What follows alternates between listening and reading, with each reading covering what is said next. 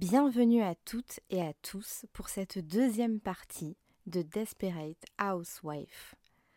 Pensez à écouter la première partie et à commenter si cela vous a plu. Bonne écoute. Bah, même euh, d'ailleurs Suzanne avec euh, euh, le moment où euh, bah, du coup bah, je crois que c'est non le moment où elle doit faire des dialyses. Oui, Euh, bah, c'est quand elle perd son rein. C'est lié à ça. Exact, ouais. C'est ça, oui.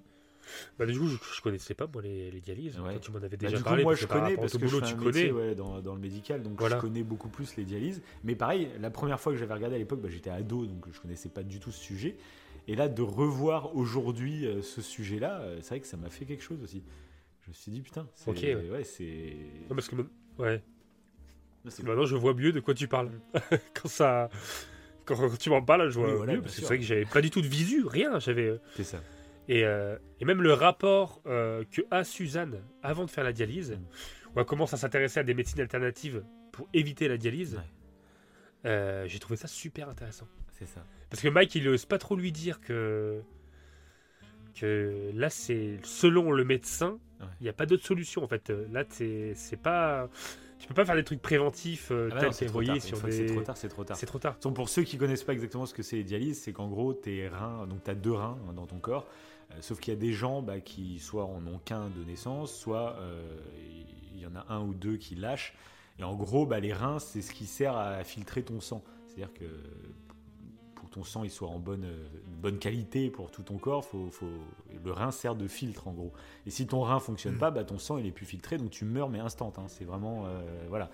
Euh, et du coup, bah, tu as besoin de passer en dialyse. En gros, c'est une machine qu'on va te brancher dans ton bras où ton sang va partir et pendant 3-4 heures, tu restes branché le temps que tout ton sang bah, aille dans cette machine, soit filtré et rentre dans ton corps. En gros, globalement, c'est ça une dialyse.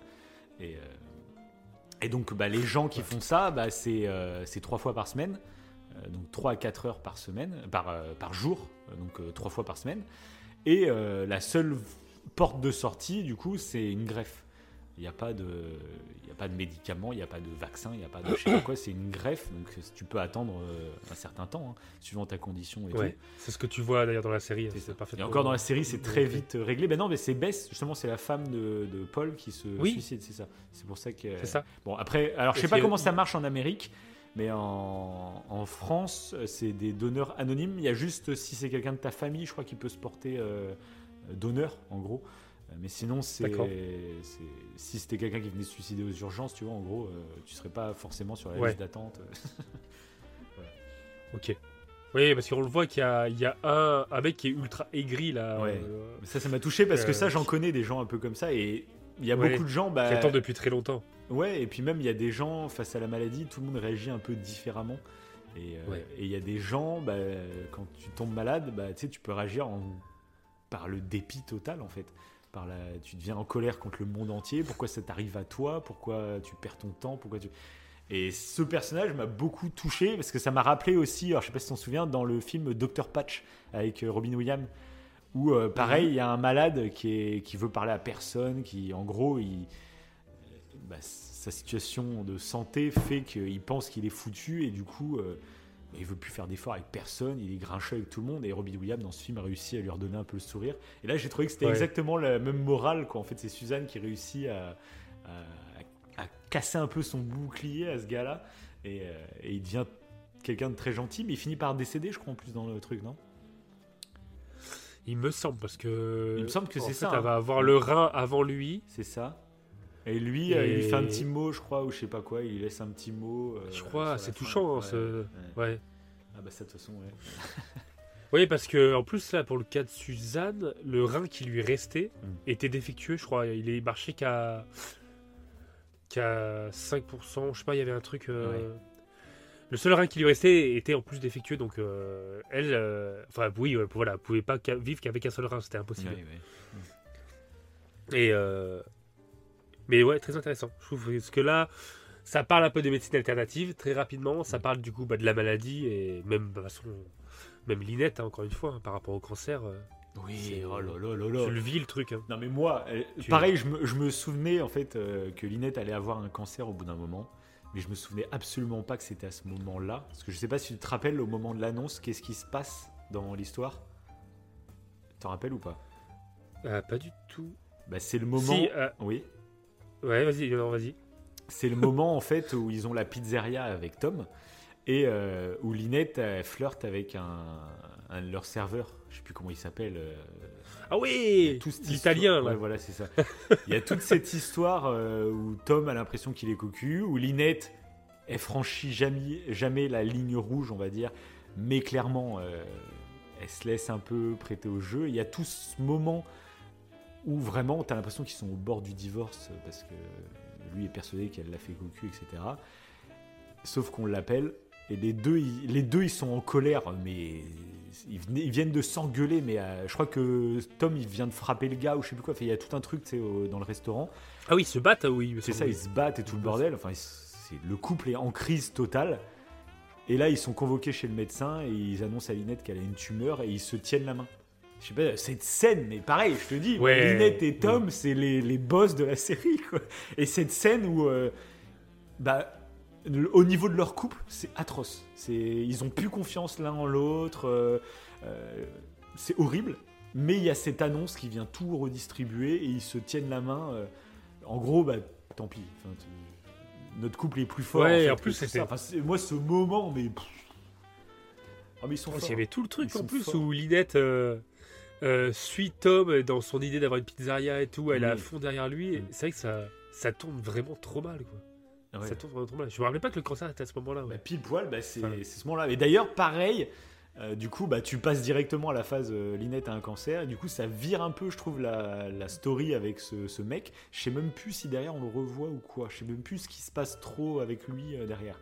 Parce que je sais que c'est ce moment-là, mais, mais c'est tellement intelligent au niveau scénario de pousser un couple à- presque à la rupture. Et au moment où ils étaient au moment de casser, bah, tu leur annonces une terrible nouvelle comme ça qui vient distribuer toutes les cartes. Enfin, je trouve niveau scénario, mais je me rappelais même plus, tu vois. Mais, mais- Ouais, c'est vrai. je trouve c'est vrai. ça fou parce que c'est. Bah, D'ailleurs, euh, ouais, bah, ça me fait penser que je pensais pas qu'ils allaient se séparer vraiment. oui. La séparation de Tom et Linette, euh, Ouais. Ah bah c'est. elle, ouais, est... elle est intense aussi. hein. Il y a des, des moments, ça fait penser à, Ma- à Marriage Story. Oui. Il y a vraiment des moments, moi Ouais. ça me fait penser à la à l'émission qu'on a fait sur la rupture amoureuse. Il y a Exact. trop de choses. Mm. Le comportement de Linette, mais le comportement de Tom euh, par rapport aux enfants et tout, c'est Exact. ça. Des fois, ça c'est c'est horrible, je trouve. La, la garde d'enfance, ça part tellement. Après, moi, je t'avoue, j'étais tellement content que Tom euh, finisse par quitter Linette. que, en fait, en fait, je l'ai pas vécu dramatiquement cette dernière saison. J'étais là. Ah Viens, prends ton envol, mon cher Tom. Et du coup, bon, à la fin, en happy end, j'ai fait. oh, cette fin n'existe pas dans ma tête. Elle n'existe pas. non, Ah, ça m'a ça m'a touché, ouais. Non, mais Ouais, moi, c'est ça qui est particulier, c'est retrouvailles. deux. C'est que mon Tom, je surkiffe. Mais elle, vraiment, euh, je l'aime pas trop. Mais pourtant, je me rends compte que je trouve que c'est peut-être la meilleure actrice. Euh, c'est euh, c'est les histoires qui m'ont le plus marqué pendant tout au long de la série. C'est Linette et Tom, clairement. Les plus dramatiques, je trouve que c'est eux. Euh, et les deux, niveau jeu d'acteur, niveau tout ça. Je... Donc, c'est c'est qui est paradoxal. Personnage que j'aime le moins. euh, vie de famille que- qui me débecte le plus. Et pourtant, c'est les personnages euh, qui m'ont le plus bouleversé. Euh, voilà. Et donc, ce qui est assez drôle, c'est que l'actrice qui joue Linette, euh, elle a fini en prison. Ouais, c'est ce que Oui, vu vu. j'ai vu ça, je suis tombé dessus, je fais oh là, ok. Ouais, en gros, a priori, elle a, elle a donné de la thune, des pots de vin pour faire rentrer son, son gamin dans une université euh, un peu huppée. Bah, c'est la vraie Linette qu'on connaît. hein. Ça, Elle aurait fait ça dans la série. Exact. Et du coup, euh, bah, elle a fait de la tôle. Bon, ouais. Après, bon, c'est pas bien ce qu'elle a fait. Bon, c'est pas non plus. Elle a pas fait un truc de fou non plus. Tu vois. Il y a, il y a plus Oui, grave. voilà, c'est ça. Voilà, elle a voulu caser son fils euh, dans une école un peu plus huppée que ce qu'il aurait dû mériter. Bref, c'est pas bien, mais bon. De à la détruire, non. Euh, je soutiens, je soutiens Linette, voilà. sur Linette, il y a un truc aussi, enfin sur Linette et Tom. hein. Ouais. Euh, j'ai trouvé bah, tout le passage sur la dépression. Je sais pas si tu te rappelles, il y a Tom à un moment, il fait une vraie dépression. Donc euh, c'est Ah pas mal rattaché, je crois, à la crise de la quarantaine, je crois. Euh, mais finalement, c'est une vraie, vraie dépression. Et c'est un truc que je trouve tellement important, important à parler. C'est le fait que la dépression, c'est une maladie. Et que beaucoup pensent que la dépression, c'est une question de volonté, c'est une question Tout à fait. de... D'ailleurs, c'est ce que pense un peu je te Linette au départ. hein. On a un peu. mais exactement, c'est pour ça, c'est pour ça que je trouve la série encore une fois, elle est tellement juste dans son écriture. Non, mais c'est Parce que que ça, il est avant-gardiste sur beaucoup de choses. C'est c'est quand même Ah ouais. assez hallucinant. Parce que ça, moi, je te jure, c'est un des trucs que j'entends le plus au monde. Oui, mais oui. Euh, Alors que ça ne marche euh, pas. De dire à que quelqu'un, bouge-toi le cul, euh, allez, ça. souris, ça ne marche pas. Bah, Moi, il y, a, il y a eu un fait d'hier, je sais même pas si je t'en avais parlé, tu vois, donc je vais en parler en direct à l'antenne, hein, il n'y a pas de souci. Mais euh, il y a eu un fait divers, moi, qui s'est passé bah, le soir de la finale de la Coupe du Monde de foot, euh, bah, la France-Argentine, là, au mois de décembre. Dans un petit village à côté de chez moi, il y a un homme qui, euh, qui gardait ses petits-enfants chez lui, euh, et en fait, qui a décidé de se suicider en se tirant une balle de fusil dans la tête. Ok. Voilà, donc c'est atroce, c'est vraiment atroce. Sauf que de là, euh, bah, du coup, c'est un truc qui s'est passé pas très loin de chez moi. euh, et du coup, bah, j'ai entendu plein de gens en parler, tu vois. euh, tout le temps, tous les jours, tu entends des gens qui réagissent à ce fait divers complètement atroce. Et du coup, mais le nombre de fois où j'ai entendu, enfin, le mec qui s'est suicidé, du coup, s'en est pris plein la gueule. Ouais. C'est horrible, j'avoue. Donc il s'est pas tiré la balle a priori devant les petits enfants, mais les petits enfants étaient dans la chambre, tu vois, et puis lui dans le salon, euh, voilà. Et je trouve, bah, ça montre quand même, le mec s'en est pris plein la tête alors qu'il s'est suicidé. Et je me dis, ben, pour en arriver là, en fait, c'est qu'il se passe des trucs en amont. C'est la dépression, c'est une vraie maladie. Euh, je pense que seuls les gens qui tombent là-dedans peuvent se rendre compte à quel point euh, tu vas pas engueuler quelqu'un qui a un cancer ou quelqu'un qui a, qui a une autre maladie. Euh, et Bah du oui. coup, J'allais rebondir coup, voilà. dessus. Mais Oui, bah vas-y, vas-y. Oui, parce que j'allais te, j'allais te dire, parce que vu que euh, j'ai eu, j'ai lu un dossier il y a pas longtemps là, sur, euh, Ouais. euh, sur la dépression, vu qu'en tant que Wivo cerveau attitré, Oui, c'est ça. Allez sur son. Instagram, c'est passionnant. et ben, je lis pas mal de bouquins ouais, sur les neurosciences, pour, spécifiquement cerveau et psycho. Et, et ils ont fait tout un dossier sur la dépression. Et donc la dépression, euh, bah, comme tu le dis, soit ça peut venir de facteurs environnementaux et du coup euh, ça, ça va découler de facteurs purement psychologiques. Mais après ça va devenir physique, c'est-à-dire que le, cerveau va comme euh, s'éteindre. Il y aura plus de plasticité cérébrale. Donc je vais pas rentrer dans, les détails. Mais il y a vraiment un truc qui se passe au niveau psychologique par rapport à des événements extérieurs et après qui va agir sur le côté biologique. Bien sûr. Et, euh, et du coup, c'est. euh, bah, là, on peut rien y faire sans médicaments en fait. C'est ultra compliqué. Et il y a aussi des. Ça peut être aussi lié à une maladie, genre une inflammation euh, du cerveau peut créer un problème et euh, ce problème peut créer une dépression. Donc des fois, c'est purement physique Non, mais c'est et c'est pour euh, ça. C'est qu'il faut arrêter de, il faut arrêter de penser que les gens qui tombent en dépression, Voilà, ça ne c'est marche pas. C'est des gens faibles, c'est des gens qui ont manque de volonté, etc. Euh, même vous qui jugez ces personnes comme ça, en fait, ça peut vous arriver, en fait. Euh, pas forcément parce que vous allez vivre un drame, mais Voilà. peut-être parce que vous allez tomber malade, peut-être. bah, tu sais que plein de même- facteurs, en fait. Bah voilà, même euh, tout simplement une carence en vitamine B12. Tout bêtement, mais une carence en certaines vitamines, ça peut créer une dépression. Donc en fait, si tu. Voilà. Ça peut être l'alimentation, ça peut être hormonal, ça peut être euh, physique ou, ou psy- ou un drame euh, éventuellement, mais ouais, ça peut Ouais, arriver à tout le monde. Et, Et moi, c'est vrai, moi, moi c'est un truc où je me suis rendu compte parce que moi, il y a 4 ans, en fait, j'ai fait des crises d'anxiété. Euh, donc, pareil, je me sentais absolument pas triste, etc. Mais j'ai fait des crises d'anxiété. Et c'est, ce- je me suis rendu compte à ce moment-là que le corps pouvait prendre le Ouais. contrôle, en fait, sur ton esprit. Euh, où je le contrôlais pas. Donc, moi, en fait, j'étais euh, en proie à des peurs irrationnelles. Euh, clairement, en gros, je sentais mon cœur s'accélérer. Du coup, j'avais l'impression que j'allais faire une crise cardiaque, hein, très simplement. Et ça fait extrêmement peur. Tout est venu en fait moi d'un voyage en avion où j'étais dans l'avion, je me suis découvert un peu sur le tard hein, une phobie de l'avion et j'ai vraiment ressenti le fait que j'allais mourir dans la minute qui suivait. Mais c'était pas un sentiment genre une petite peur, c'était dans ma tête quand j'étais dans l'avion, j'allais mourir dans une minute. Et je me disais ça y est, c'est fini, ma vie est finie. Mais je me le disais sérieusement. Là, je le dis un peu en déconnant, tu vois. Mais sérieusement, dans ma tête, moi, à je ce te- je te le moment-là, dis je me suis dit ça. je te Ouais. disais, mais oui, ta vie est finie, tu vas crever. Tu te rappelles, je te disais. Oui, bah t'étais à côté en train de me lécher l'oreille quand même, en me disant ça. Clair. le Non, diable. mais sérieusement, sérieusement, à ce moment-là, euh, c'est ce que je me disais. Et, et ça fait bizarre en fait d'avoir la sensation réelle. hein, c'est pas, euh, c'est- pas une pensée qui t'effleure l'esprit, euh, comme ça peut arriver à tout le monde. Vraiment la pensée Ouais. ancrée de bah là, je meurs dans une minute parce que l'avion va s'écraser en fait. Je me le suis vraiment dit et mon corps l'a, a Ouais, été marqué ça, par ça. C'est ça, c'est que le Et corps de là, après, j'ai eu. Et ça a duré plusieurs semaines où j'arrivais pas à me débarrasser de cette peur. Et mon cœur, en fait, j'étais tout le temps ultra stressé. Tu sais, j'avais le, le genou qui bougeait, etc. Hmm. Et dans ma tête, je me dis, calme-toi, il se passe rien.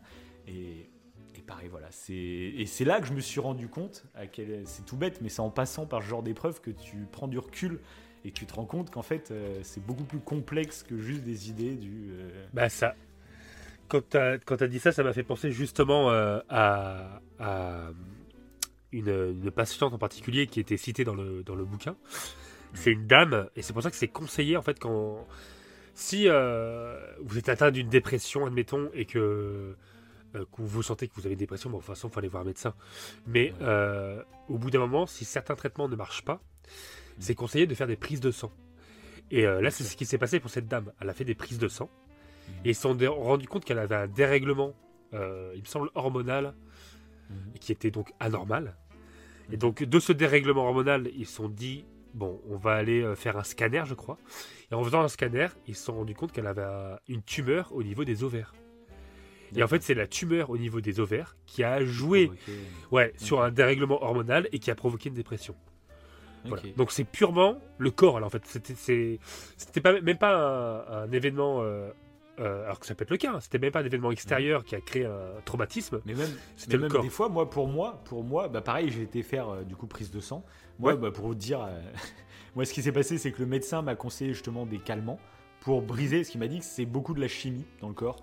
Euh, ton corps, il réagit chimiquement, il se met à tourner. Et pour te calmer, en fait, il faut un moment que tu passes par une solution médicamenteuse. Ouais. Le tout, c'est que ça ne devienne pas une accoutumance. Oui, voilà, c'est ça. Moi, je l'ai pris que pour le moment, que pour casser le moment où bah, tu as le cœur qui bat à 100 à l'heure et tu as l'impression que tu vas faire une crise cardiaque, tu vois. Et, euh, et du coup, euh, ensuite, j'étais faire prise de sang et tout, déjà pour me rassurer. Et moi, pour le coup, les prises de sang indiquaient que j'étais en parfaite santé. Et du coup, bah, c'est l'inverse. Bah, moi, enfin, je me suis rendu compte que niveau de mon corps, vois, tout allait bien. Mais pourtant, j'ai quand même eu ces problèmes. Ouais, ça peut être frustrant limite. Tu sais que t'as. non. Ah moi, non ça m'a rassuré. Ah, Parce que ok. moi, en fait, j'avais vraiment cette peur euh, de choper une maladie, peur de mourir, peur de... c'est ça qui me voilà. Et du coup, le fait de faire une prise de sang, son- Ah, ça t'a c'est rassuré. conseillé. Ouais, Ouais, ouais. c'est conseillé hein, de- d'en faire. Ouais, mais euh, pour faire un check-up un ton- petit ouais, check-up, voilà, c'est ça, euh, ouais. c'est conseillé. hein. Euh, et du coup, bah moi, ça m'a rassuré parce que bah y avait les mots du médecin qui m'expliquaient que c'était sûrement dû au stress, tout ça. Et ensuite de faire une prise de sang pour valider le fait que vraiment, il y a, a priori, il y a vraiment aucun problème, ça m'avait rassuré déjà. Et, mais c'est marrant de voir à quel point justement.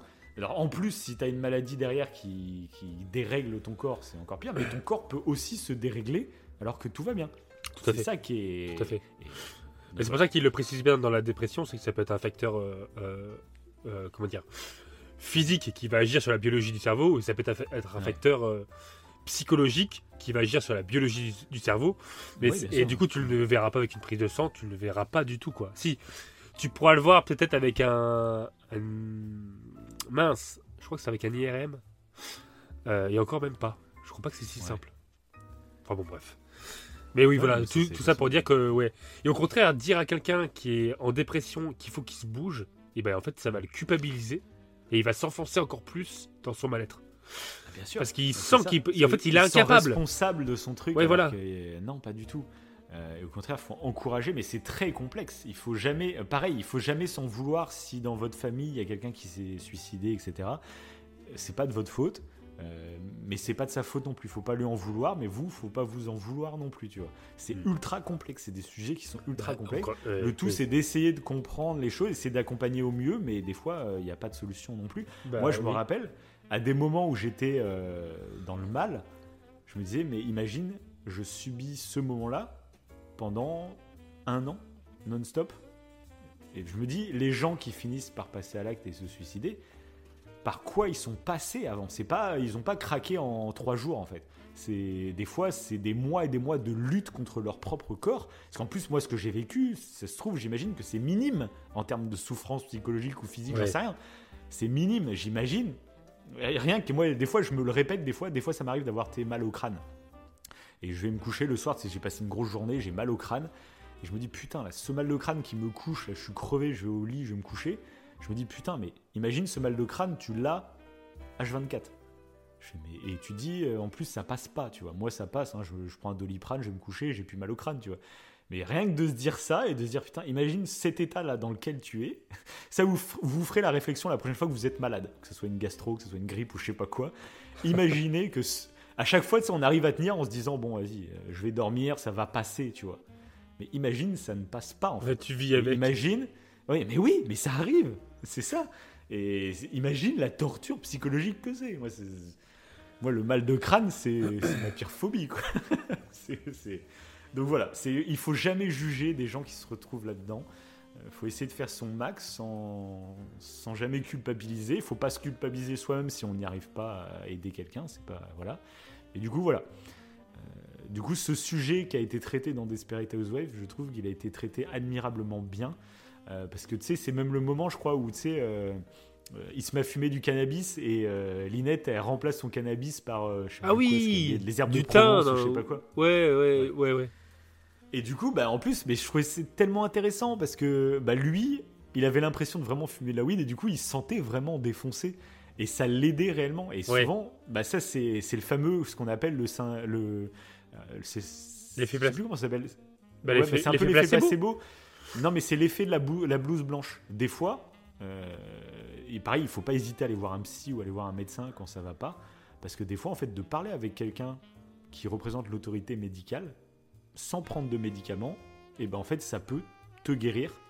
Euh, et lui, Oui, c'est ce fait. qui arrive un peu à Tom Scavo, c'est qu'il a l'impression de prendre quelque chose qui lui fait du bien, et du coup, il a l'impression que ça lui fait du bien, parce qu'en plus, son problème est en partie psychologique, tu vois. Ouais. Euh, donc, enfin, j'ai trouvé à chaque fois quand ils écrivent quelque chose, c'est ultra juste euh, dans les sentiments et dans les personnages, dans, le, dans les sentiments qu'ont les personnages. Parce que Linette, comment elle réagit, bah, on réagit tous un peu comme elle.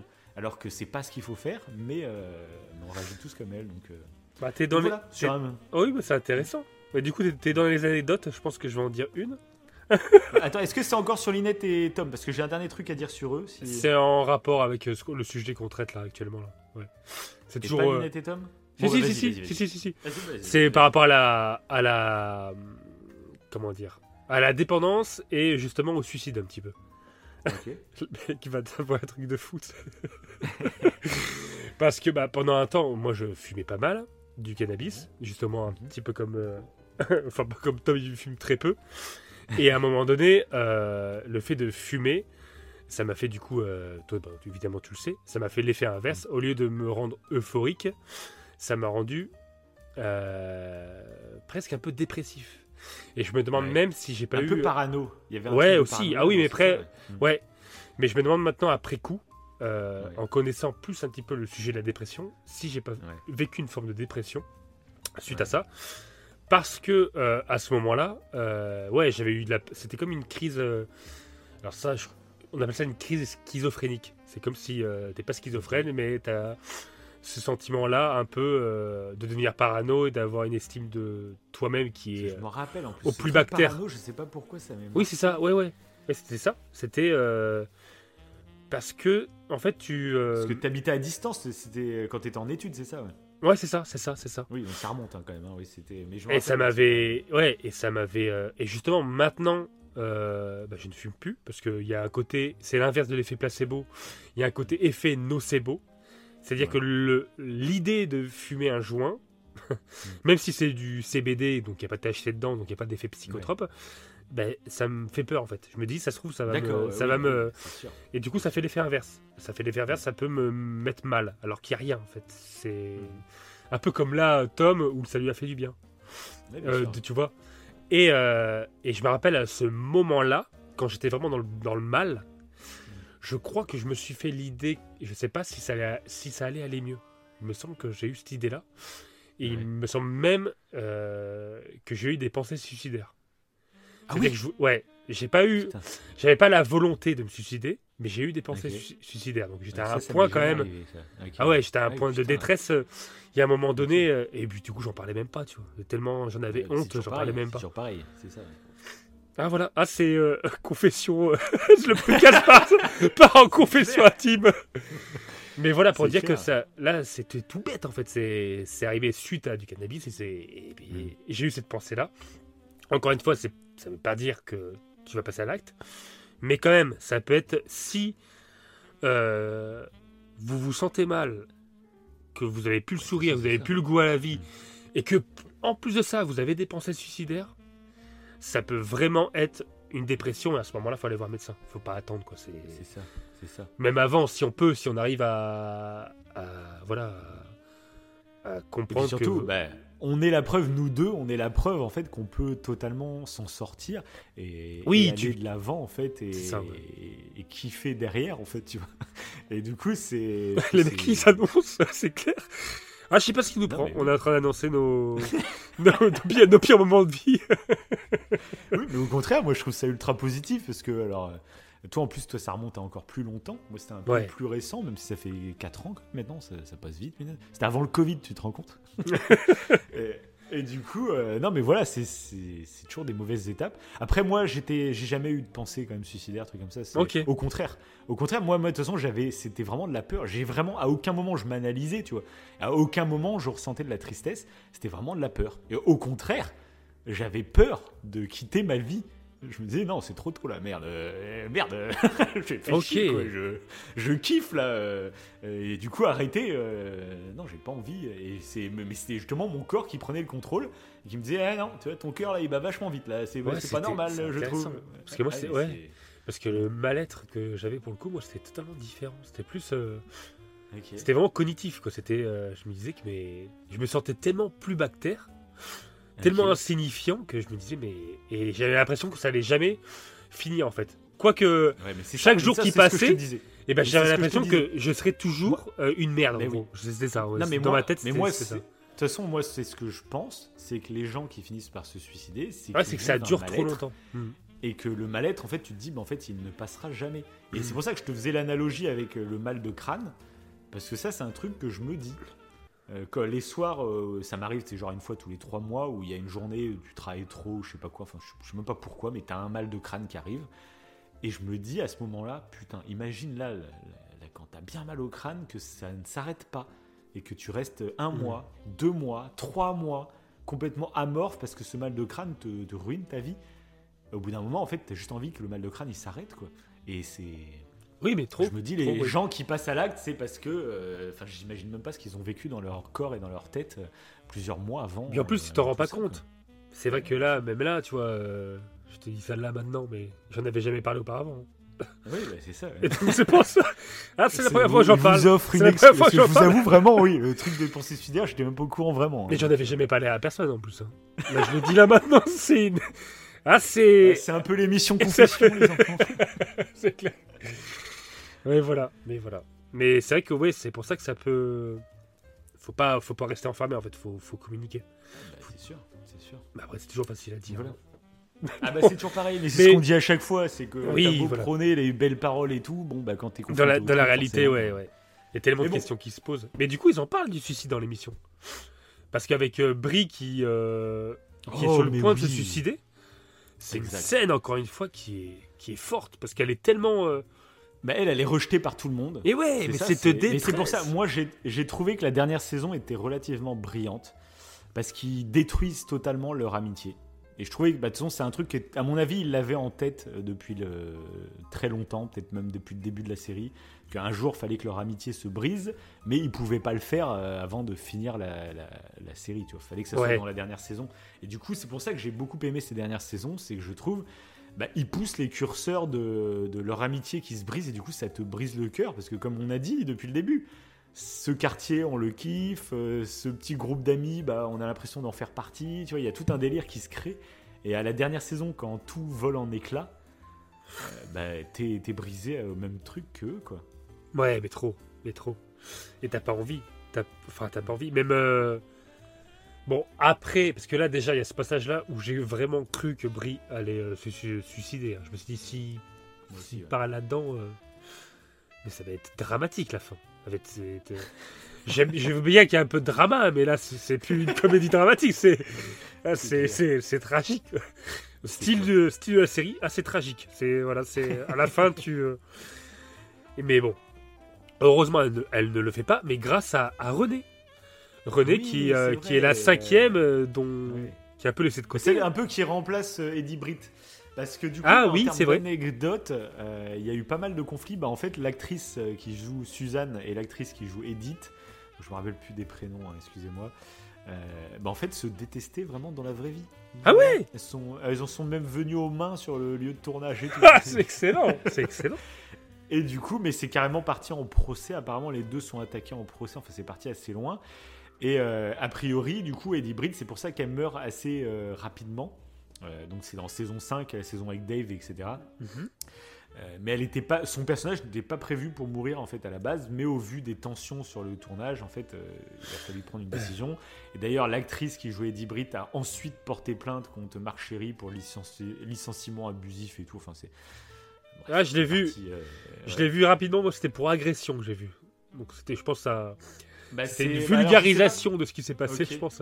Enfin, je pense. Bah, J'ai vu euh, que c'est euh, bah, c'est euh, Eva Longoria qui en a parlé des années après que Ah, sur le tournage justement il y avait un des mecs euh, qui, qui l'agressait sexuellement mais que Ah bon? du coup elle appréhendait les tournages où elle voyait qu'elle était sur le truc parce que pareil elle osait pas en parler parce que c'était pas le mec l'a pas violé non plus mais tu sais c'était un, Ah bah, un il lourd a- qui devait lui Il toucher y a ce enfin, sujet dans la série et, euh, et ça lui bah, arrive. de toute façon, il y a tellement de gens qui fourmillent autour de, de ce genre de tournage que forcément, il y a, il y a toujours des connards, euh, des connasses qui traînent dans le, dans le coin. hein, donc, actuellement, c'est la. C'est l'hécatombe, là, je trouve, hein, euh, par rapport à ça. Tous les influenceurs qui ont des. qui sont accusés de. Je trouve ça hallucinant. Il faudra faire une émission là-dessus. oui, Je trouve ça, oui, ouais. C'est. Enfin bon. On est là pour parler de Desperate. On commence à. Là, c'est la on parle fin. de tous les sujets. Et on pardonne, ouais, c'est ça. Mais après, c'est des- c'est ça qui est fort dans Desperate. C'est de toute façon, sans, sans douter, on en avait parlé en off. C'est que ça va traiter de sujets tellement amples que. On Ouais, peut pas tout traiter, en fait, mais il y a. Bah, c'est ça moi, qui est fort. exemple, J'ai j'ai Ouais. pris une note justement sur Linette et Tom que je voulais compléter. Est-ce que voir si. Ah oui. Est-ce que c'est un moment vraiment qui m'a marqué de ouf? Ah oui, oui, ok. qui bah, m'a vraiment touché. Et Je me rappelle même à cette époque-là, je courais sur mon tapis de course. Je me rappelle de ce moment-là et je me rappelle, D'accord. j'avais même fait un audio à la fin de l'épisode pour te dire putain, mais cette série, euh, c'est ouf. Enfin, je sais plus, je t'avais fait un audio euh, encore bouleversé par le, par le truc. Je sais pas si tu te souviens de cet épisode. C'est le moment, en fait, euh, pendant tout un épisode, en fait, Linette, elle, elle essaye de tuer un opossum qui est dans. Ah, bah oui. Voilà. Et du coup, ça se joint au- dans ce même épisode. En fait, elle finit par apprendre qu'elle est en rémission de son cancer. Euh, et du coup, bah, si tu t'en souviens, je, parce que je l'ai- j'ai marqué se rend compte de la valeur de la vie à ce moment-là. Mais du coup, j'ai dans mes souvenirs, c'est un peu trouble. Je sais plus exactement ce qui se passe avec cet opossum justement. Euh, mais c'est pas. C'est c'est quand elle le tue, il me semble. Quand elle. Elle essaye de le tuer. Mais elle le tue pas Et un- Il me semble qu'elle reste dans le jardin. Je me rappelle que c'est une scène méga parce que tu sais, je me rappelle que j'étais en train de faire de la course à pied et tout à ce, à ce moment-là. Euh, il me semble qu'en fait, elle se bat. euh, bah, elle apprend qu'elle est en rémission de son cancer. Et du coup, elle décide, je sais pas si elle décide d'abandonner de le tuer, cet opossum, comme si elle se rendait compte en fait à quel point la vie c'est important. Ah, j'ai un et doute. que.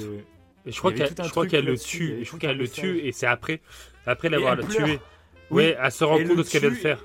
C'est ça. C'est passe ça. tout l'épisode à essayer de le tuer, mais comme si en fait, euh, au lieu de, de- de le tuer lui, en fait, elle avait incarné son cancer dans cette Ouais, ouais, C'est pour ça ça. qu'elle elle pète un câble, je crois. Elle pète Ouais, un voilà, câble ça. où elle- je crois qu'elle engueule un de ses, un de ses enfants à un moment, euh, complètement euh, de manière irrationnelle. euh, parce qu'elle dit mais si il faut qu'on s'en occupe faut c'est important ou je sais pas quoi et les gamins ils disent mais c'est pas grave c'est juste un opossum c'est pas si grave et elle elle pète un câble en disant mais si c'est notre problème numéro un tu vois et une fois qu'elle l'a tué euh, et qu'elle est en rémission de son cancer, justement, elle, elle a le cadavre, je crois, de, de, Oui. de cet opossum ou je sais pas quoi, et puis elle se rend compte euh, qu'elle l'a tué. Et que, enfin, voilà, je sais plus exactement en détail, donc vous m'excuserez euh, sur la morale de cet épisode, mais je me rappelle que cet épisode m'a bouleversé. Quoi. Et en plus, c'est une rémission de cancer, donc ça, c'est des choses que je vis aussi. avec des gens que je côtoie qui sont en rémission de cancer de temps en temps, et c'est des moments les plus beaux en fait de mon métier. Et là, de le vivre dans cette série, c'était fou. Quoi. J'ai, voilà. Et encore, tu vois, encore Ok. Linette, tu vois, cette, cette Linette, elle est partout. Bah, quand tu parles du coup de cancer, ça fait penser aussi à la, à la, on va dire à la mamie de Mystery Island. Je sais plus Mmh. comment elle s'appelle. Bien sûr, Euh, ma- ma qui avait un vrai, oui, voilà, voilà, Mais ça, mais quelle histoire. qui avait un vrai Mais ça, cancer pareil. du coup. C'est ça? Du coup, ouais, euh, parce que je sais que j'en avais parlé. euh, J'en ai parlé à quelqu'un qu'on connaît, euh, voilà, qui, regarde, qui regardait la série aussi en même temps que nous. Mais toi, je t'en avais pas parlé euh, pour pas te spoiler en gros. Ok. Et, euh, et donc toi, t'étais pas au courant du coup de ce qui est arrivé avec cette actrice, c'est ça? Non. Non, non, après, si, après je l'ai su, oui. J'ai su que du coup, elle avait. euh, quand elle jouait, du coup, le, le fait qu'elle avait un cancer dans la série, ouais, C'est ça. elle avait réellement un cancer dans la vraie vie. C'était ça, non? C'est ça. Ouais, voilà. Bah oui, même, Ok. et même en fait, euh, le matin, en fait, elle allait à ses séances de chimio et le soir, elle venait tourner. Enfin, l'après-midi, elle venait tourner. Et euh, bah, s'est posé la question est-ce que, euh, que vous pouvez tourner quoi? Et puis elle, elle a dit bah oui. Euh, c'est au contraire, c'est ma raison de vivre, tu vois. Et du Ah. coup, c'est ultra. Quand tu sais ça, Ouais, ça parce que amplifie ce qui- tellement le, le bah, ce qu'il faut savoir, c'est qu'en plus, euh, bah, l'actrice est morte juste après la diffusion du dernier épisode de la saison, enfin de la série.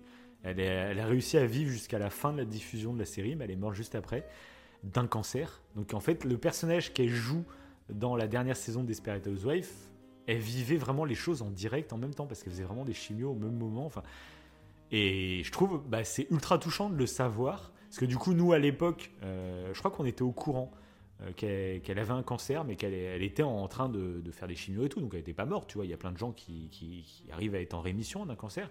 Du coup, on était dans cette optique-là. Mais là, la deuxième fois que je l'ai revue, et que je savais que finalement, bah, elle avait succombé à son cancer à, la fin de la saison, bah, les messages qu'il y a dans... Enfin, je me dis, mais comment tu joues ça alors que tu as un cancer?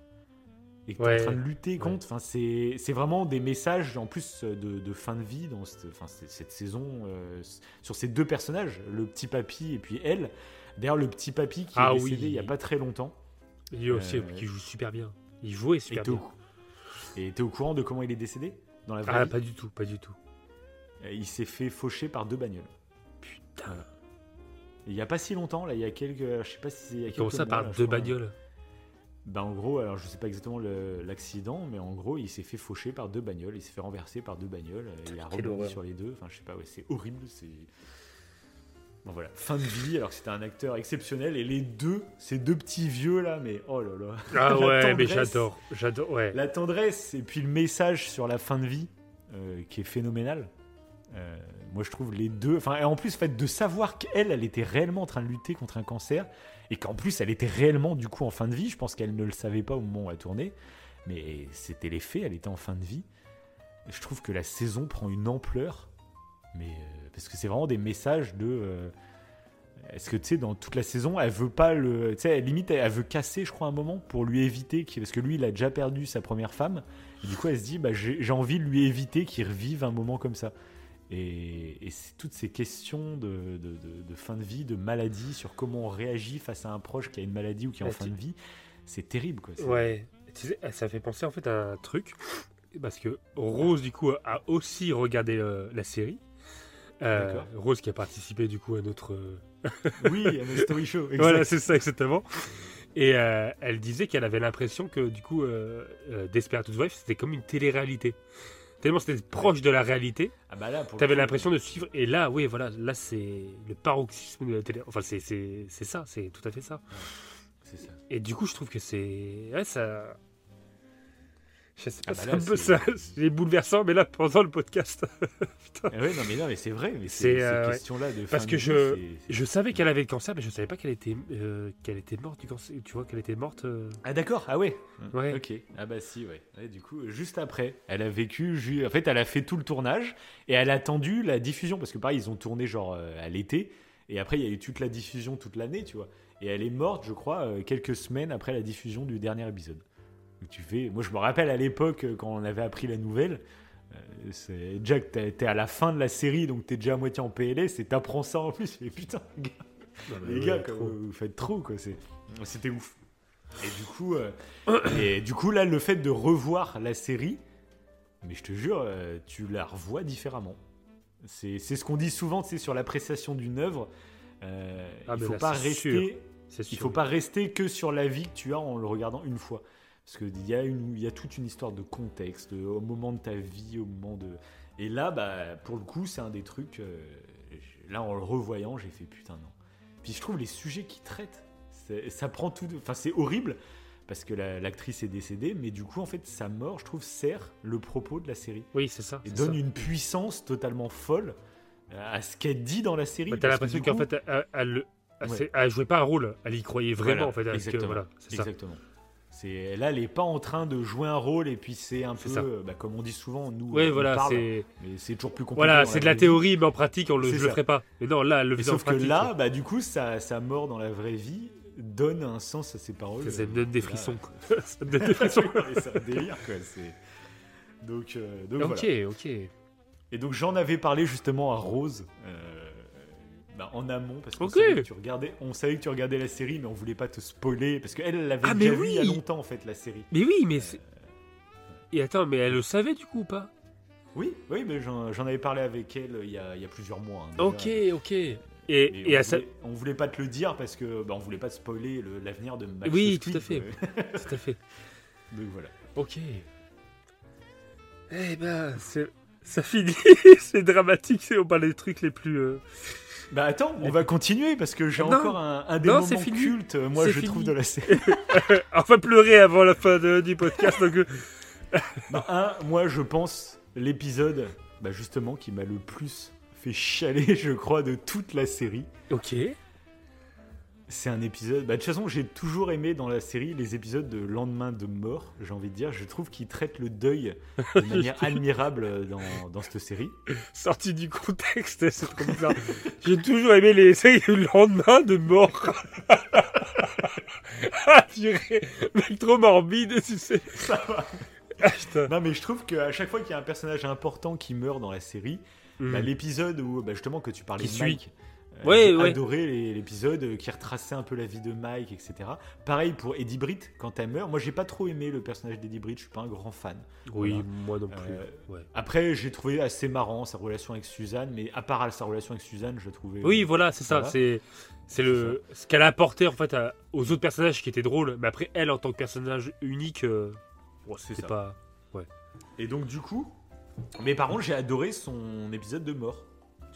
Ah ouais, ok. Euh, je sais pas si Quand tu tu fais t'en électrocuter. ou- Ouais. Elle se fait électrocuter, Non, euh, bah, pas, pas le moment où elle meurt, mais justement l'épisode qui suit sa mort, où justement euh, tout le monde se rappelle des bons moments qu'ils ont vécu avec. Ouais. euh, Oui, oui, oui.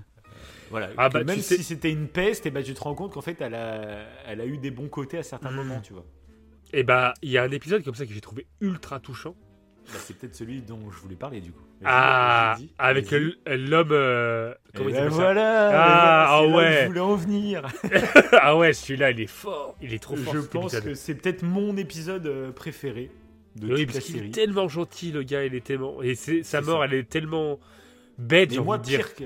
Oui, mais même moi, euh, quand j'ai regardé cet épisode euh, bah, il y, a, il y a quelques mois, je me suis rendu compte que peut-être, tu sais, je t'avais déjà parlé, genre quand j'avais vu Interstellar, j'avais l'impression qu'après ce film Interstellar, ma vie avait changé. Parce que je Ouais. m'intéressais du coup aux sciences, à l'espace. Donc c'est vraiment un film qui m'a créé une, une vocation dans ma tête. Et je me suis dit, euh, Ouais, au niveau a changé après avoir ouais. vu ce film. Ouais. Je t'en avais parlé qu'il y, a- il y a des œuvres comme ça qui, qui bousculent un peu ta façon de penser et Bah, qui ont mm. une influence sur ta vie. Moi, Desperate, c'est le cas. Ouais. Ah oui, Voilà. oui, honnêtement. Ah oui, franchement. Mais du coup, bah, bah, moi, du coup, c'est le cas aussi. Mais euh, carrément, là, en re-regardant la série, je me suis rendu compte que cet épisode en particulier Ah ouais euh, m'a euh, influencé. Et je m'en suis rendu compte, j'ai fait, mais oui, cette petite pensée que j'ai dans ma tête depuis des années, en fait, ça vient peut-être de là. Et tout simplement, moi, c'est une pensée qui. J'en avais parlé aussi dans Dr. Patch, je crois. C'est un truc qui m'anime. C'est de pas être à la course à plaire au plus de monde possible, ou je sais pas quoi, ou voilà. Mais que peut-être en fait un jour, un, alors j'ai un truc très caricatural, mais tu vois, faire un sourire à quelqu'un dans la rue, c'est un truc tout con, tout bête, tout simple, mais tu vas peut-être améliorer la journée de quelqu'un, tu sais même pas l'importance que ça aura dans la journée de quelqu'un.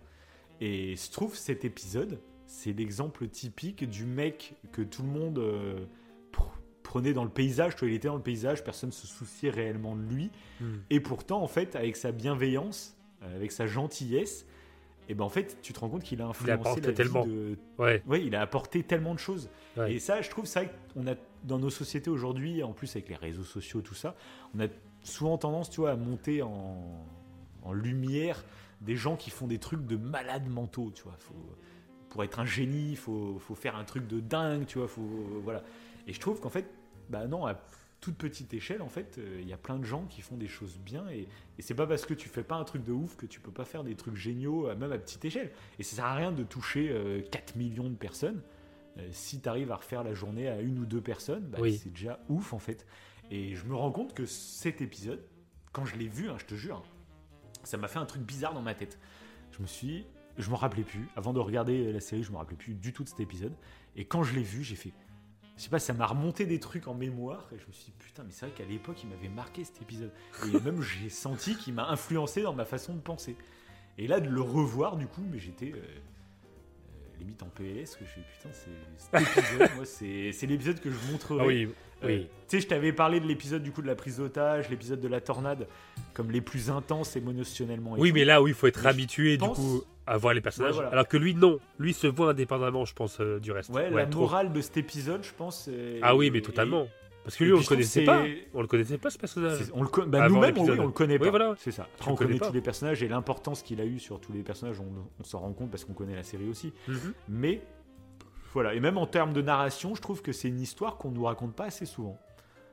Ouais, c'est vrai. Ce petit gars dans l'ombre que perso euh, personne fait gaffe parce que c'est vraiment l'homme à tout faire. Donc euh, l'homme à tout faire, c'est aussi l'homme euh, qu'on remarque pas du tout parce que voilà. Et, j'ai trouvé son histoire mais génialissime quoi. C'est Bah, ça rejoint un peu le dicton, euh, le dicton de Confucius euh, qui dit que avant de vouloir changer le monde, il faut déjà Ah, vouloir ça, euh, s'occuper de ses proches, en fait, en gros, pour raccourcir ce qu'il a dit. Non, mais- C'est un peu l'idée. oui, ou c'est Gandhi qui avait repris ce, ce texte et qui avait dit avant de changer le monde, euh, commence par euh, Te changer toi-même, chan- te, te Non changer toi-même. Oui, voilà, gros, c'est ça. c'est ça. Et t'avais te changer toi-même. Et selon Confucius, Confucius, en fait, tu te changes toi-même pour après être meilleur pour tes proches. C'est Pour après être meilleur soit- pour ta Soit famille. toi-même le changement que tu veux voir dans le monde, un truc comme Ouais, ça. voilà, Il ouais, voilà. Ouais, ça, c'est- ça, ouais. Les mecs, c'est Alors, on va citer des- souvent- des Ah, sages mais non, mais je trouve que c'est ultra important comme phrase parce que je trouve que souvent on a la critique très facile. Euh, mais sauf qu'il faut prendre conscience que quand on critique, est-ce qu'on n'a pas le comportement De ce qu'on euh, n'aimerait pas de voir. ce qu'on critique Oui, justement, Mais, voilà. ouais, ouais. En critiquant, eh ben, on se place dans la situation d'être dans ce qu'on critique. Mais finalement. souvent, ça n'a aucun ouais, sens. Non, mais Donc, souvent, au lieu de critiquer, eh ben, si as envie que si telle personne a un comportement qui te déplaît, ben, au lieu de le critiquer, eh ben, en fait, sois toi-même la personne que tu prônes que les autres doivent être en fait finalement. Et ça, je trouve, c'est une morale mais qui est tellement importante en fait. Et c'est dur parce que ça va contre tes pulsions euh, d'humain, quoi, tes sentiments, ta, ta nervosité, tout ça. Et, euh, Oui. alors que je pense que c'est vers là qu'il faut aller, quoi. Oh, c'est beau cette Oh, fin de c'est Dry. January. Mais tu sais que ça fait. Ah, Cette phrase de beauf, juste après. Juste après avoir parlé de sagesse, tu sais. ah putain. Et on pourrait sortir le. Ça pourrait être divisé en plusieurs parties cette émission. Il y a des moments de sagesse et de dicton, et des moments de beauf et de, de, de rire. Ah, c'est un mixte. C'est comédie Ça, dramatique. Vous nous connaissez, quoi. voilà. Mais tu sais que ça me fait penser à-. Tu la connais cette histoire où t'as une. euh, je crois que c'est. euh, Bon, je vais, faire, je vais faire la version courte hein, parce que je m'en rappelle plus trop. Mais t'as une, une mamie sur, une, euh, sur un banc et t'as, je crois, un père et sa fille euh, qui se baladent du coup dans un, dans un parc. Mhm. Et euh, je crois que le père, il balance le papier par terre. La mamie, elle râle en disant Oh, là, euh, les jeunes d'aujourd'hui ils respectent rien, ils balancent le papier par terre. Et la fille, elle prend le papier et elle le met dans la poubelle. Et à la fin en fait, de cette histoire, euh, la question c'est qui voudrais-tu être? Est-ce que tu veux être Ouais. la personne qui balance le papier, la personne qui râle ou la personne qui agit et qui ramasse Ouais. le papier? Et, euh, et le plus dur c'est ça, c'est d'aller ramasser le papier parce que tu sais que c'est pas toi ça. qui l'a fait. T'as Oui, bah pas envie de le faire, tu dis bah non, c'est lui qui l'a fait, moi je le fais pas. Et c'est ça qui est dur, c'est d'agir pour. euh, Oh, ça part loin, ça part loin ce Non, podcast. mais c'est beau. Non, mais c'est vrai que c'est beau. Je connaissais pas cette petite histoire, mais je trouve elle est très cool à ressortir, même. Ah ouais, Euh, je on, va faire, on va faire un mini au coin du feu sur cette petite histoire que je trouve ultra importante. c'est clair. Je l'ai fait en version courte, mais c'est un peu l'idée, ouais. Et en gros, Non, ça veut dire carrément. quel genre de personnage veux-tu être? Est-ce que tu veux être la Mais grand-mère exactement le père euh, ou la le- morale de cette phrase, ouais, c'est clair. Voilà. Non, c'est beau. putain. Moi, je- c'est beau, putain J'ai adoré cette histoire. vraiment, Ah, je... Ah, wesh, wesh, je te l'avais déjà dit. Je que ça le- résume euh, totalement la pensée en fait. C'est exactement Ouais, ça. ça. C'est que souvent on passe plus de temps à critiquer, mais au lieu de critiquer, agis en fait. Ouais, c'est ça, agis. ça. Euh, Mais ce qui est montre pas forcément en facile, fait. ouais, voilà, c'est ça. Parce que là, à la place de la petite fille, t'as peut-être pas forcément envie. euh, tu te dis, bah ouais, c'est euh, toujours pareil, c'est ça. tu te dis, ouais, bah non, euh, lui de le faire. bah, bah, il ramassera ses merdes. hein. Il ramassera ses merdes. Ah, c'est beau, ben, c'est c'est beau. beau, c'est beau. Mais du coup, euh... ouais, putain, ça m'a fait penser à tellement de choses, là, ce qu'on vient de, ce qu'on Ah bah vas-y, lâche-toi, lâche-toi. On est en émission full, euh, full live, donc euh. Full c'est ça. Euh, ouais, en parlant de trucs qui, euh, qui m'ont touché émotionnellement, je crois qu'il y avait autre chose, mais bon, on a- Vas-y, vas-y. je vais revenir sur ma note. Un truc qu'on n'a pas dit, c'est le moment, je pense que ça va te parler, Mhm. c'est quand euh, Gabi et Carlos, Carlos adoptent une fille, et euh, pour des Oui, raisons un d'ailleurs- peu... Ouais. D'ailleurs, euh, c'est vrai qu'il y a un truc qu'on n'est pas du tout revenu, mais a priori, donc, tu m'avais dit en off que toi, Gabi, c'était le personnage que t'aimais le moins alors? Oui, tout à fait, tout Oui, à fait, oui. Ok, tout à bah fait. vas-y, oui, c'est vrai. ouais, en tout à fait, fait, on, a oui. pas, on a parlé de Carlos tout à l'heure, on n'a même pas parlé de Gabi. Oui, c'est vrai, c'est vrai, ouais. Mm. Ouais, parmi toutes les personnalités... euh, bah, Et en plus, là, on va pas être d'accord, c'est ça qui est cool. C'est qu'on va pas du tout être d'accord en fait. Ouais. Ouais, ouais, moi, Gabi... c'est peut-être une de mes préférées, ouais. Mm. Ah, ok Ah ouais, moi, c'est la personnalité que j'aime le moins. Alors, au début de la saison, c'était euh, c'était Brie. après, au fur et à mesure en fait de la série, bah Brie, euh, moi j'ai trouvé sa transformation euh, psychologique super intéressante en termes de développement personnel. Je trouve que c'est un exemple parce qu'elle se remet en question, elle se remet en question par rapport à ses enfants, elle fait que ça et elle Mhm. devient, euh, elle devient meilleure que ce qu'elle était au début selon mon point de vue. Donc Bien je trouve sûr, ça ouais. super intéressant. Mhm. Alors que Suzanne, Linette et, euh, et Gabi, elles restent plus ou moins les mêmes. si- Mais Gabi, Ouais. si, quand même. hein. Gabi, justement, par rapport à Linette et par rapport à, Ah ouais, tu à trouves Suzanne, je trouve qu'elle évolue beaucoup plus quand même, ouais. Ben, j'ai l'impression moi que Suzanne, Linette et euh, Gabi, elles évoluent mais sur des temps courts. Euh, tu- Peut-être que tu vas penser différemment pour Gabi, hein. mais j'ai l'impression que c'est des, des- Mhm. elles évoluent parfois quand Linette elle, bah, elle a des événements après, tu vois. Je pense que, pas- Gabi, Gabi, le problème, c'est la longueur de la série. Qui fait que euh, tu l'as fait changer, Gabi, mais comme la série elle dure, bah faut quand même. euh, bon, c'était marrant quand même quand elle était un Ah, peu connasse. si, euh, et si. du coup, ils la font revenir. Si euh, t'as peut-être raison, elle change par rapport à ses ouais. enfants quand même. Elle change pas par rapport Bah à oui, son rôle de elle mère. Et oui, c'est vrai, c'est vrai, c'est vrai, ouais, c'est vrai. Justement, c'est la femme, euh, c'est vraiment là, au début de la série, je trouve que c'est la femme euh, bah, un peu caricaturale comme Brie, mais dans, dans le côté un peu Ouais, t'as raison, femme, ouais, ouais. euh, femme top modèle ou je sais pas quoi, totalement égoïste, etc. Et quand elle a des enfants, mais même euh, Ouais, avant qu'elle ait des enfants, c'est quand ils ont, euh, bah, il y, a, il y a toute l'histoire quand ils ont un enfant qui est, qui est pas le leur et qu'on finit par leur Oui, voilà, c'est ça. C'est ça que j'allais Euh, j'allais revenir dessus, ouais. C'est ça. Mais il Ouais. est horrible cet épisode. Il est horrible. Ouais. Parce qu'au niveau judiciaire et administratif, bah, c'est c'est cohérent en fait euh, de, ce que, Bah, de ce que je crois. Mm. Et euh, mais du coup, je trouve ça horrible. Le, le déchirement. Ils sont habitués à leur, à leur petite fille, qui était Lily, je crois. Mm. Et, euh, et après, on leur. euh, bah, on- lui arrache, arrache des bras, quoi, carrément. Donc, la scène où elle horrible. chiale en quittant euh, quand on lui enlève le. Enfin, c'est, oui, Bah, eux, par rapport aux enfants, il leur, il leur arrive pas mal de trucs. euh, même le fait que leur fille n'est pas leur fille biologique. Bien Enfin, sûr, une de leurs filles. C'est vrai. Oui, Juanita, Ça, c'est- oui, Oh. ouais, vrai. Ça, ça doit être, ben, eux, moi j'ai bien aimé un peu tout leur truc. euh, moi j'ai été assez touché par le sujet de la difficulté euh, d'avoir d'avoir un enfant, etc. Et du coup, euh, eux, c'est un peu ce qui ressort de leur truc, quoi, de leur relation. Et du coup, c'est quand même des sujets moi qui m'ont pas mal touché. C'est pour ça, moi, vraiment, euh, bah, Gabi déjà. euh, Après, oui, moi, je Moi, te parle. Quand je dis que c'est la personnalité que j'aime le, moins, c'est Gabi. Ma Après- personnalité, oui, bah, bien sûr, c'est après, la le- connasse, c'est un peu bourge. Voilà. Forcément, tu l'aimes Mais après, c'est le- oui. Mais après, le couple et ce qu'ils vivent, non, là, oui, c'est différent. Oui, parce que comme je t'ai dit, moi, Carlos, euh, Carlos, je surkiffe l'acteur, le jeu d'acteur et tout. Et puis Gabi, bah, moi, je pense que c'est celle qui me fait le plus rire. Euh, Gabi, euh, avec son petit côté un peu connasse, bah, euh, ça me fait rire. Je trouve Ouais, euh, c'est les moments, les moments avec son petit rire à la con. euh, moi. Elle me fait trop marrer. Euh, c'est celle qui me fait le plus rire avec Suzanne. Mais Suzanne, c'est Oui, plus ouais, par sa bêtise. Et Suzanne, pareil, elle me fait beaucoup rire, euh, pareil, dans les premières saisons. Genre la scène où tu sais, elle sort euh, complètement à poil. euh, Ah oui, moi, elle ça fait mourir de rire. Ah oui, ah oui, oui. Mais je trouve Sa que Suzanne, son euh, personnage, euh, sa maladresse, euh, bah, en fait, n'évolue pas trop tout au long de la série. Ils essayent après de reproduire des mêmes moments de maladresse qu'au début, mais ça se répète et il n'y a pas d'inventivité, je trouve. Alors que Gabi, dans son sarcasme, dans sa façon d'être des fois un peu déconnecté, euh, je trouve évolue très bien le personnage et c'est, je pense, dans toute la globalité de la série, celle qui me fait le plus rire en fait, Gabi. Ah oui Et, Ah oui, ok, ouais. oui. Ouais, je pense, ouais. Ok. Mais par son côté un peu connard, un peu, un Après, peu c'est- garce, oui, tu vois, oui, qu'elle a. oui. euh, moi, j'avoue que ça me fait un peu. Oui, ça me fait rire aussi. Ça me fait rire aussi, ouais, ouais, ouais. Et du coup, elle m'a aussi touché. Tu vois, je dirais que Linette, ça remporte la palme de celle. Linette et Tom, c'est ceux qui m'ont le plus touché. Et après, je pense qu'il y a Gabi quand même. hein. Ah ouais Ouais. Même devant Ah Suzanne ouais, qui perd Mike. C'est trop dur à euh, réfléchir. À. Parce que là. Bah, je- Brie, c'est celle, moi, Brie, je pense.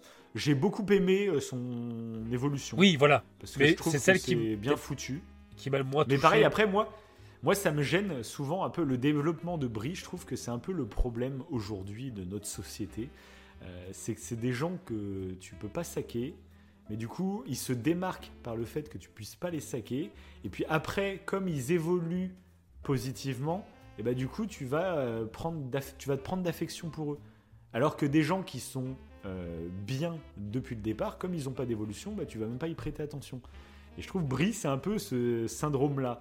C'est la meuf que tu peux pas saquer le début, et comme elle évolue, bah, tu prends de la sympathie pour elle. Alors que Ouais, mais sympathie après. pour quelqu'un qui est bien dès le départ. Oui, je vois ce que tu veux dire. Mais après, c'est euh, c'est l'ouverture, je trouve, de Desperate. C'est que ça te montre quelqu'un que tu pourrais détester de base. Et en fait, euh, Bien sûr, bien sûr. en fin de compte, ça, ça montre la nuance. Quand, bah, dans le fond, c'est quelqu'un de bien. Ouais, mais Brie, Brie, moi, comme je te disais tout à l'heure, c'est que même au niveau de. Je trouve que c'est le personnage qui. euh, en fait, est- qui n'est pas crédible sur la durée. Ouais, ça va très loin.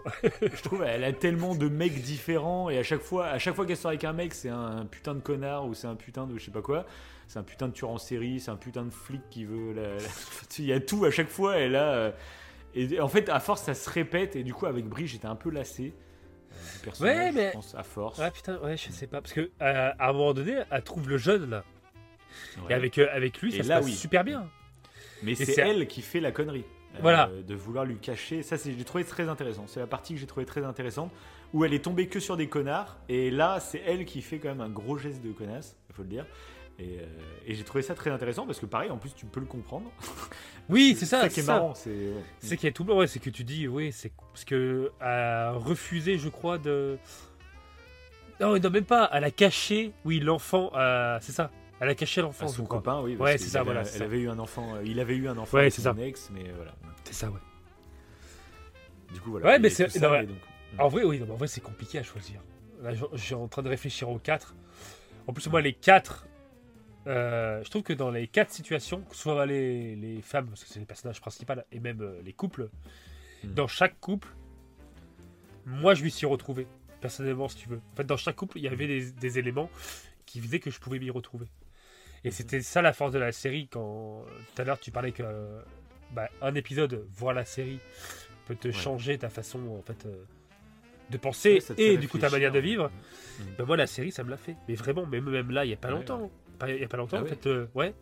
Le fait que euh, comment dire le, le fait de voir des situations dramatiques et en fin de compte c'est d'où l'intérêt d'une comédie dramatique c'est de tourner à la dérision mais des scènes en fait que tu n'aimerais pas que ça t'arrive parce que c'est horrible mais Mm. de le tourner à la dérision et en fait qu'à la que par la suite ça se passe mieux et ben ça m'a fait relativiser sur certaines situations que j'ai pu avoir je me suis même dit à un certain moment ça ça me fait penser à Desperate Housewife et rien que me dire oui. ça ouais et ben ça me faisait euh, ça, me, ça me faisait relativiser en fait ça m'a je trouve que ça m'a permis à travers euh, le, Et c'est Bah, pour ça, hein, séries. mec, faut, faut qu'on se fasse Devious Made et euh, Why You ouais je pense qu'il faut il faut Parce on fera une émission sur ces deux séries parce que si c'est aussi bien, c'est vrai que moi j'ai. Ouais, je parce que ouais, ça- hein. je trouve que ça, ça permet limite d'être, euh, d'être un peu résilient, comme on dit souvent là, de, de ce qui Ouais. t'arrive de négatif. Et bah, euh, Et je pense, moi en plus, Desperate, moi je me rappelle à l'époque, euh, je le regardais avec euh, la copine avec qui j'étais. Et je trouve que c'est vraiment une série, je pense que, que c'est cool de la regarder avec Oui, sa mais trop, compagne, trop, ouais. euh, enfin en couple. C'est une série euh, qui plaira, euh, je pense, aux hommes et aux femmes. C'est très mixte comme série. Et je pense que c'est une série ouais, qui est très intéressante. Oui, à très regarder en intéressante. couple, hein. Ouais, Parce que trop. du coup, Ah ça, oui, ça ouvre le dialogue, même dans des relations, tu vois, où il n'y a pas forcément assez de dialogue. Même des fois, tout simplement, il y a des sujets que tu penses pas évoquer euh, quand tu es Oui. dans la situation. Et là, d'avoir la série, bah, ça peut permettre, je pense, de, de tiens, mais t'en penses quoi de ça? T'en penses quoi? Mais trop, mais totalement. C'est ultra intéressant. ouais. Totalement, totalement. Ouais, pour le cas de famille recomposée, pour le cas de. Il y a trop de trucs. En fait, vu Mhm. tous les sujets qu'il aborde, sur plein de différents. Bah, enfin, sur plein de. de- comment dire Plein de, de familles avec des. Même bah, le des cas de. sujets peut-être que t'oserais pas évoquer de base. en Oui, fait. c'est ça. Mais Moi, même. je sais que quand j'ai regardé la série une deuxième fois et que je pensais à toi, et j'y ai pensé à ça. Je me suis dit, tiens, est-ce Ah, il y a que des quand sujets. il va arriver à ce moment-là, est-ce que du coup ça va créer une ouverture, euh, une discussion? C'est ce que je me suis dit quand je regardais la série. Voilà. Ah. Alors, est-ce que ça va créer une discussion? Pas, pas forcément. À certains moments, du moins. Ouais. Mais après, Mais- des fois, c'est peut-être dommage mais par contre- à côté de certaines discussions. euh. Ah, je Mais je pense que par contre, ça t'ouvre. euh, Ça t'ouvre l'esprit. Donc, c'est. Ah, je sais pas. Au moins, ça c'est clair. Ouais, C'est ça t'ouvre l'esprit. Ça t'ouvre, euh, comme je te dis, en fait, ce que, ce que, ouais, le fait d'appliquer euh, en me disant, bah là, c'est comme si j'étais dans Desperate Housewives, c'est d'appliquer à des situations qui sont pas forcément cool, à quelque chose, pas de comique, mais euh, de le prendre avec plus de légèreté. Voilà, Ouais, moi je crois ok. que c'est ça. C'est d'a- d'affronter des situations qui sont pas forcément faciles et qui peuvent être stressantes, mais grâce à Desperate, tu les vis avec plus de légèreté. Et je trouve que ça, c'est grâce à la série. Et comme tu dis, ça peut forcément apporter euh, des sujets de discussion intéressants que tu n'aurais pas pensé. Ouais, et euh, donc, non, la, ouais, la série, elle est, c'est pour ça qu'elle est splendide. hein. Sur les relations amoureuses, il y a tellement de sujets différents que. Ah non, c'est- Merci, McCherry. Mais c'est pour ça que moi, je suis vraiment chaud. C'est vrai qu'il va falloir qu'on. On fera une émission pour dire que c'est vraiment horrible hein, ces, deux, ces deux autres séries. Mais a priori, mais vu les retours qu'il y a eu, franchement, euh, apparemment c'est quali. Hein, donc euh, Ok. voilà. Moi je serais que ce serait assez, euh, assez curieux. Ok. Bon, Est-ce que tu as d'autres notes de prise? Alors, j'ai un truc pour finir, on va dire. Ouais. sais pas si- t'as- ouais. Sinon, on a fait le tour de tes notes parce que moi, on a fait le tour de mes notes, punaise. Oui, moi aussi. que j'avais 10 000 autres trucs, mais on a parlé de beaucoup de sujets quand même. Remarque, ça fait déjà une belle émission. Bah ouais, mais trop, mais trop. J'ai peur d'oublier un truc. C'est vraiment l'émission, tu sais, comme je t'ai dit, ça fait des depuis le début qu'on a créé ce podcast. Je me dis qu'un jour, j'aimerais faire une émission Desperate Housewife, et je suis persuadé que demain, je vais t'envoyer un message audio sur WhatsApp, et puis je vais te dire. Mais putain, on n'a pas parlé de ça. Mais j'ai moi, envie eh, de passer oui. à côté de rien, mais. euh, Mais moi, c'est fort possible, parce qu'il faut savoir que obligé. les notes, non, mais moi, les notes que j'avais Oui, prises ah oui, tout le long de la série. T'es Ah, insupportable, mec. T'es Ah, mais c'est la deuxième fois que ça m'arrive en plus. insupportable. Ah, c'est j'avais- à cause de la même panne, mais oui. euh. oui, j'avais noté, mais réellement, tous les moments marquants pour chaque saison, Ah, je les avais notés. chiant. Comme pour euh, Ouais. How I Meet. Presque Ouais. quasiment la même chose. Partout. J'avais je sais pas combien de notes. Mais ces notes sont pas disponibles. Je ne peux pas les prendre là. Elles sont dans mon téléphone qui est cassé à côté de moi. Il est là le téléphone. hein, Il est... Ah, punaise. Parce qu'en gros, bah voilà, il l'a pas activé, donc il a un iPhone. oui, j'ai pas pas. activé. ouais. Donc les, les, les, les gens qui ont un iPhone, vous connaissez, il n'a pas activé iCloud sur ses notes. C'est-à-dire que le fait que toutes ces notes soient transférées dans, dans Sur le dans cloud. dans, dans le Ouais, c'est nuage, euh, sur Internet, quoi.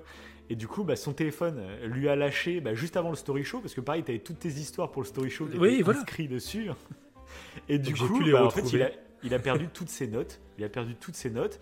Pour le, le story show, bah, il se souvenait de ses histoires, donc il a pu les retrouver après sur internet et tout. Mais par contre, pour les notes de Desperate, bah, c'est des notes qu'il a pris lui-même devant la série, donc euh, Ah bah là c'est. Bah, ça a disparu dans le néant. Oh, je pense. Et là quand je Alors, vais c'est des mois de travail. réparer le téléphone et que je vais euh, regarder euh, ce qui est écrit dessus, je vais faire mais putain, j'ai pas parlé de ça.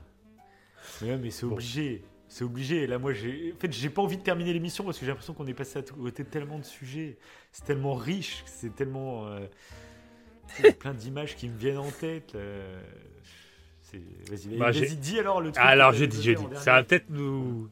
Alors, déjà pour finir à la toute fin, Suzanne donc quitte Mystery Allen, Wisteria Ah oui, pour, ouais, pour la Boston. conclusion. Ouais. Tom et Lynette s'installent à New York. Donc je pense que là vraiment euh, Lynette a accepté le poste de Catherine. Mais j'en suis Ouais, pas sûr. sûr.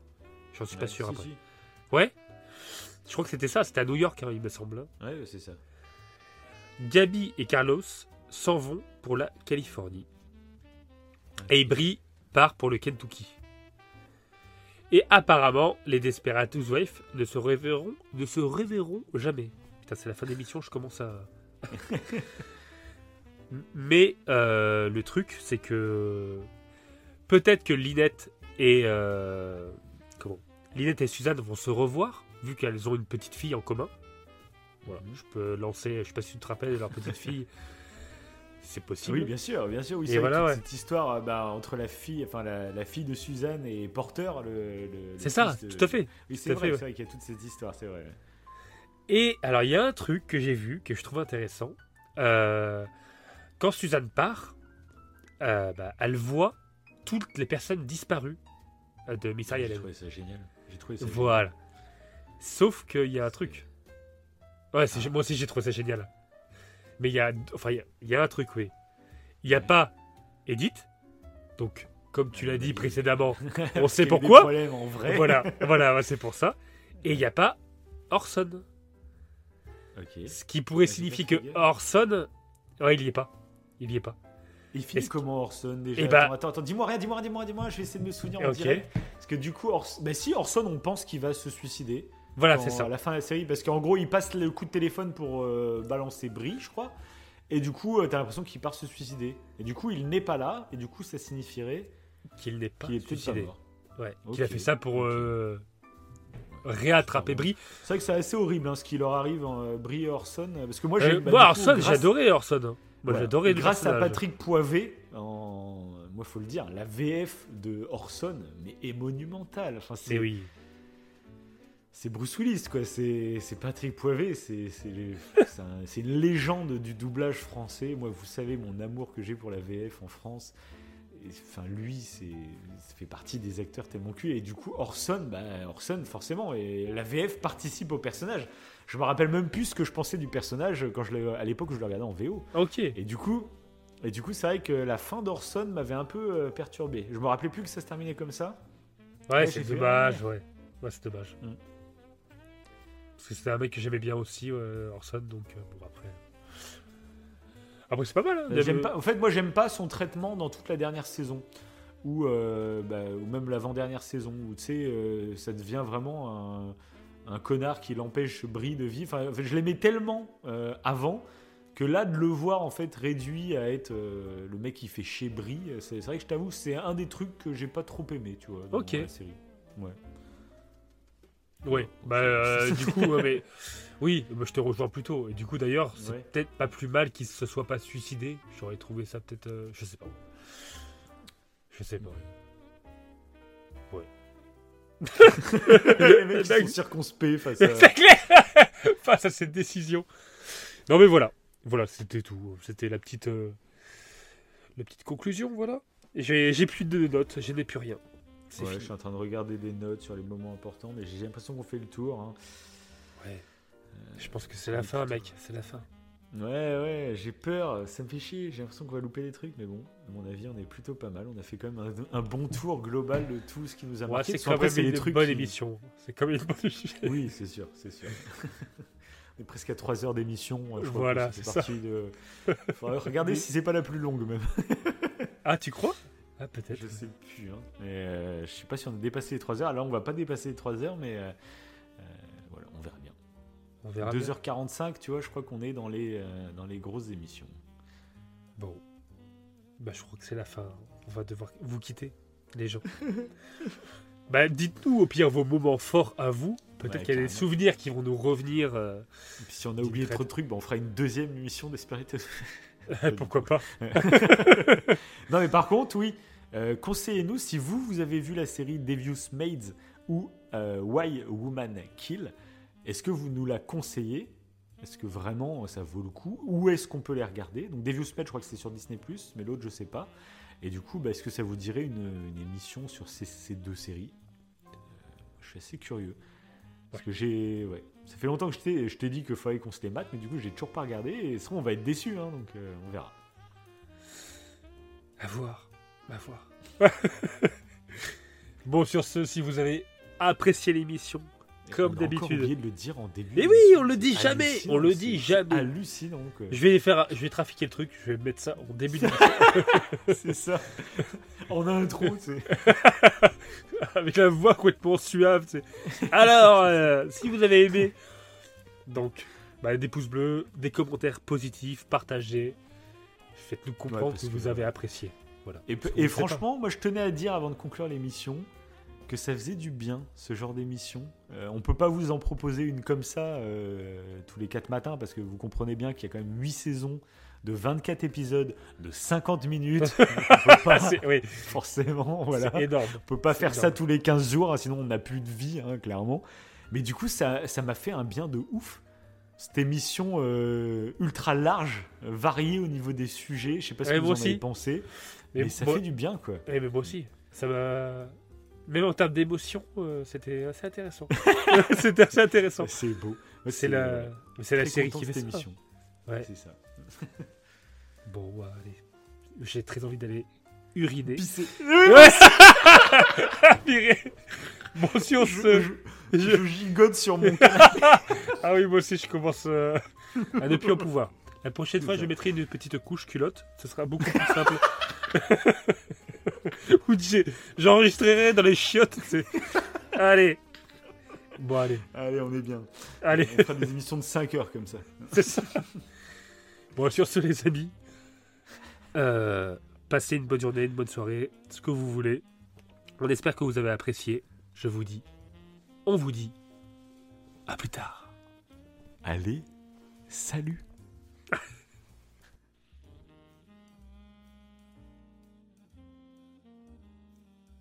Et pourquoi Desperate, c'est une série géniale, mais ça c'est pareil, on en avait déjà parlé, mais euh, parce que je trouve que ça aborde tellement de sujets auxquels tu peux te... Je trouve que à plein de moments, tu te visualises à la place d'eux. Alors évidemment, c'est Desperate, hein, on est dans un, monde euh, pas forcément imaginaire, parce que je pense qu'il y en a des endroits comme ça, euh, bah, du coup aux États-Unis. Euh, peut-être plus aux États-Unis avec cette culture justement des lotissements sans clôture. euh, euh, je pense que ça doit se faire. Nous en France, on est très, c'est chez moi. Bon, là-bas aussi, il n'y a pas de clôture, mais ça n'empêche pas que c'est un peu chacun chez soi aussi. mais voilà, c'est moins peut-être cette vie de quartier, de moins en moins d'ailleurs. Dû notamment, je pense, à ces clôtures aussi. Ça, ça fait un peu ça, c'est chez moi, c'est clôturé, là, c'est chez moi. Ça joue quand même, mine de rien, je trouve.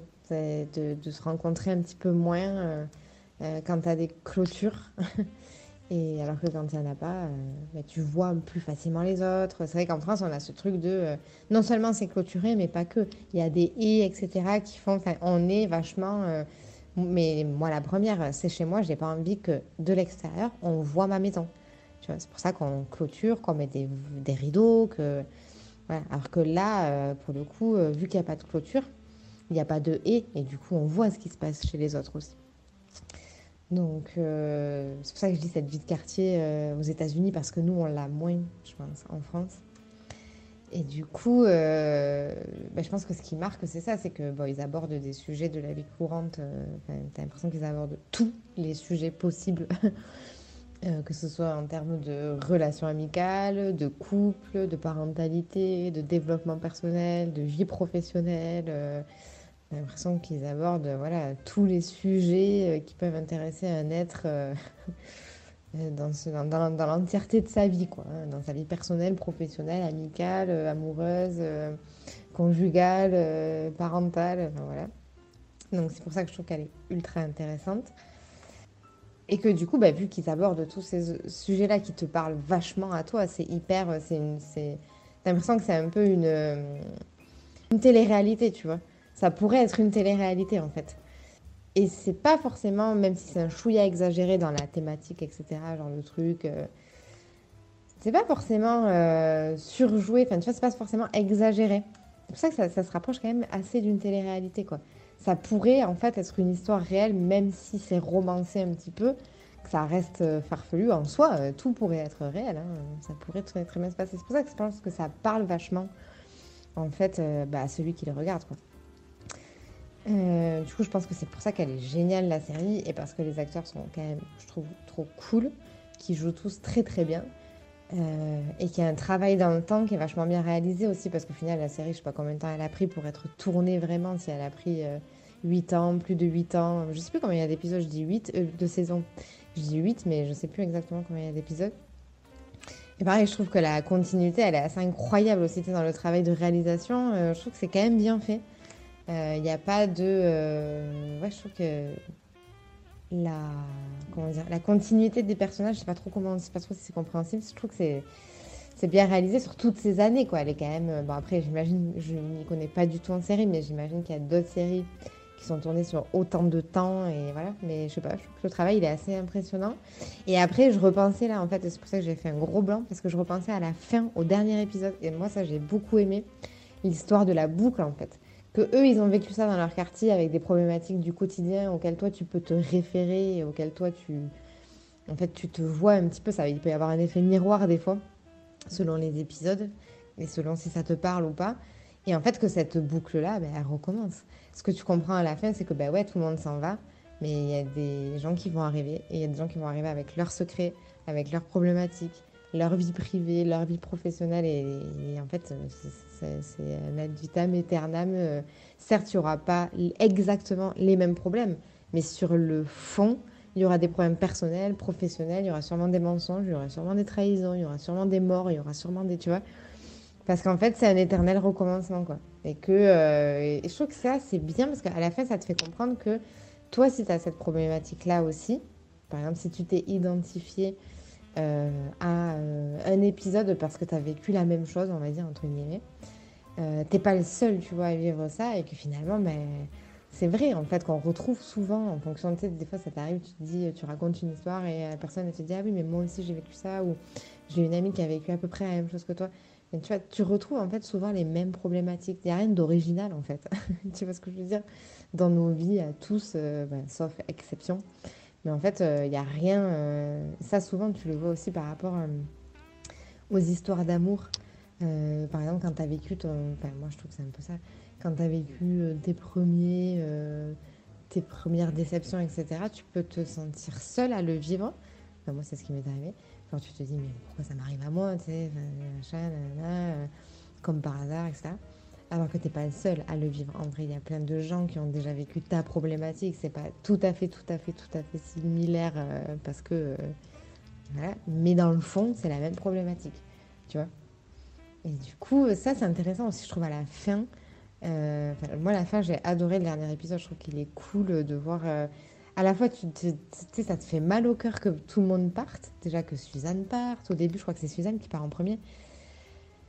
Et après, quand tu vois que tout le monde part, et ça te fait mal au cœur parce que tu te dis non, parce que tu t'es vachement identifié en fait à ce quartier, au personnage. Tu as l'impression que même déjà quand Suzanne déménage, ça fait quelque chose. Mais comme tu vois qu'elle reste quand même en relation avec ses copines, tu te dis bon ça va, mais ça fait quelque chose quand même quand elle loue sa maison. Euh.